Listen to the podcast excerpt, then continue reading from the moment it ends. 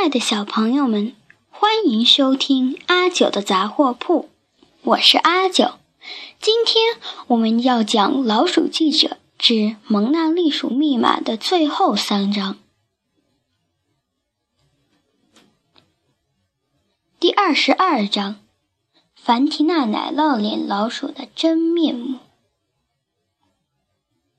我们赶紧藏到一个书架子后面。菲亚把他的手电筒关了。嘘，别出声。嘈杂声越来越小了，在一片漆黑中，有只老鼠正在小心翼翼地往这里走。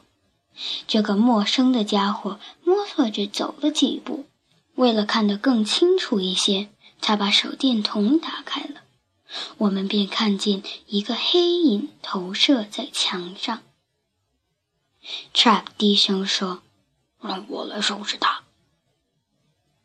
他一下子跳了出去，用手爪捉住那陌生鼠的尾巴。“捉到你了，你这反提奶奶酪脸！来看我抓到了谁！”菲亚打开了手电筒，我们一起跳了出来。没错，让我们好好看看你这个下等鼠辈，肮脏、卑鄙、讨厌的老鼠贼！我的妹妹大声喊道。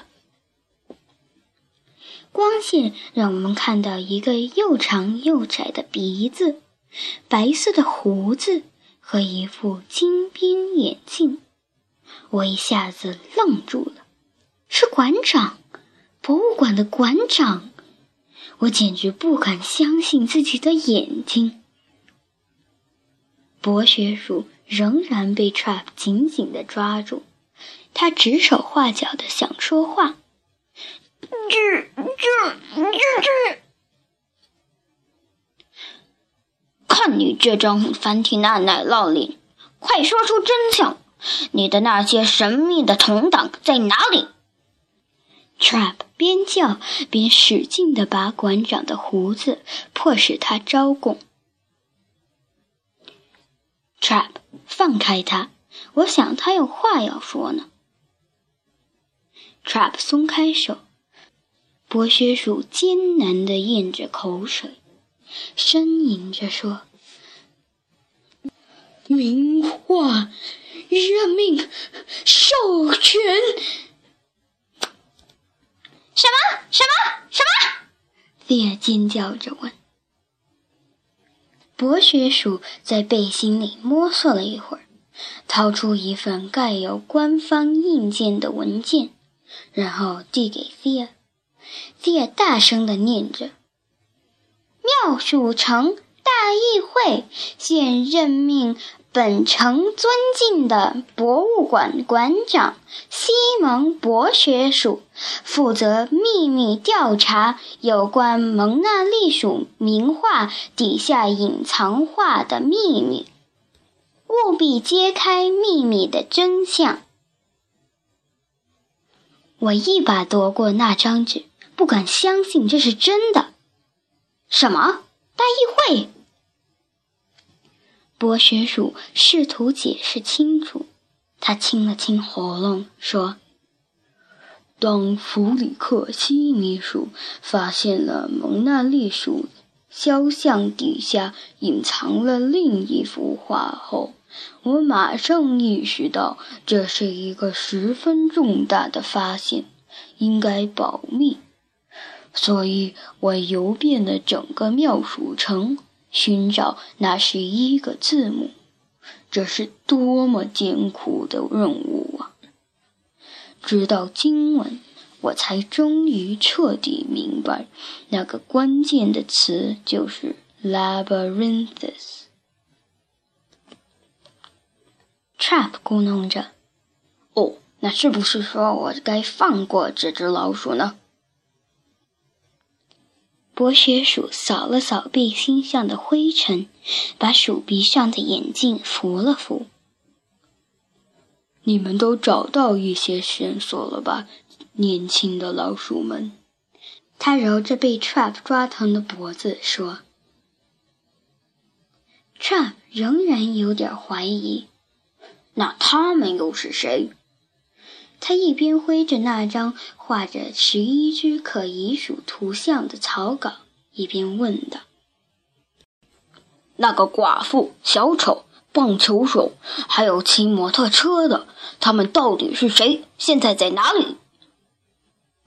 博学鼠笑了：“他们都不存在的。你要找的老鼠就是我。”接着。他把他的公文包打开来，这就是摩托车手的头盔、小丑的假发，还有寡妇的面纱。这都是我从一间专卖各种捉弄老鼠的玩意儿的商店买来的。Trap 以专家的眼光检查这皮包里面的东西。哦。然后他拍打着博学鼠的肩膀，咯咯地笑着说：“哦，我知道你是从老鼠魔术师商店弄到这些东西的，那可是我最喜欢的商店。这么说，我们该是朋友了。下次我们一起去吧，我的朋友精灵鼠肯定会给我们打折的。”第二十三章，第一流的老鼠故事。自从我们发现了迷宫图书馆后，一个月已经过去了，但对我来说，就像过了一个世纪似的。这期间发生了太多的事情。那个宽大的像迷宫似的图书馆，终于恢复了它的本来面貌。现在成了一座每天有数千老鼠参观的博物馆。另外一则重大的新闻是：你能猜到我现在在哪儿吗？我正在电影《蒙娜丽鼠密码》的摄影棚里呢。这部电影的导演不是别鼠，正是鼠皮宝。电影剧本是我的著作。也是你们现在正在阅读的这本冠军畅销书的电影版。我深深知道，这是一个第一流的老鼠故事。第二十四章，我实在太爱惜自己的皮毛了。这是一个特别的时刻。今天晚上，我、Fia、Trap。和 Benjamin 将会在博物馆颁奖大会接受荣誉奖项，这是每只老鼠都梦寐以求的金奶酪皮奖。还有什么不满足的呢？啊，我真是太高兴了，我真是高兴极了。昨天晚上我兴奋的整夜没合上眼。我已经整装待发，在颁奖会前的最后两个小时里，我一直不安地在房间里踱来踱去。毕竟这是个正式的典礼，我穿上了鼠尾服。我听到 Thea 在隔壁的房间喊道：“Geronimo，Geronimo，准备好了吗？”是的，我当然准备好了，早就准备好了。我妹妹拿着她的车钥匙，拉开车门，启动了 MG 跑车的引擎，把车开走了，剩下我独自一个。我离开家门，平静地向地铁站走去。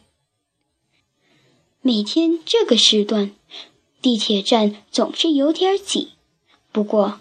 我却毫不介意，我实在太爱惜自己的皮毛了。好了，小朋友们，这个故事讲完了，你们喜欢吗？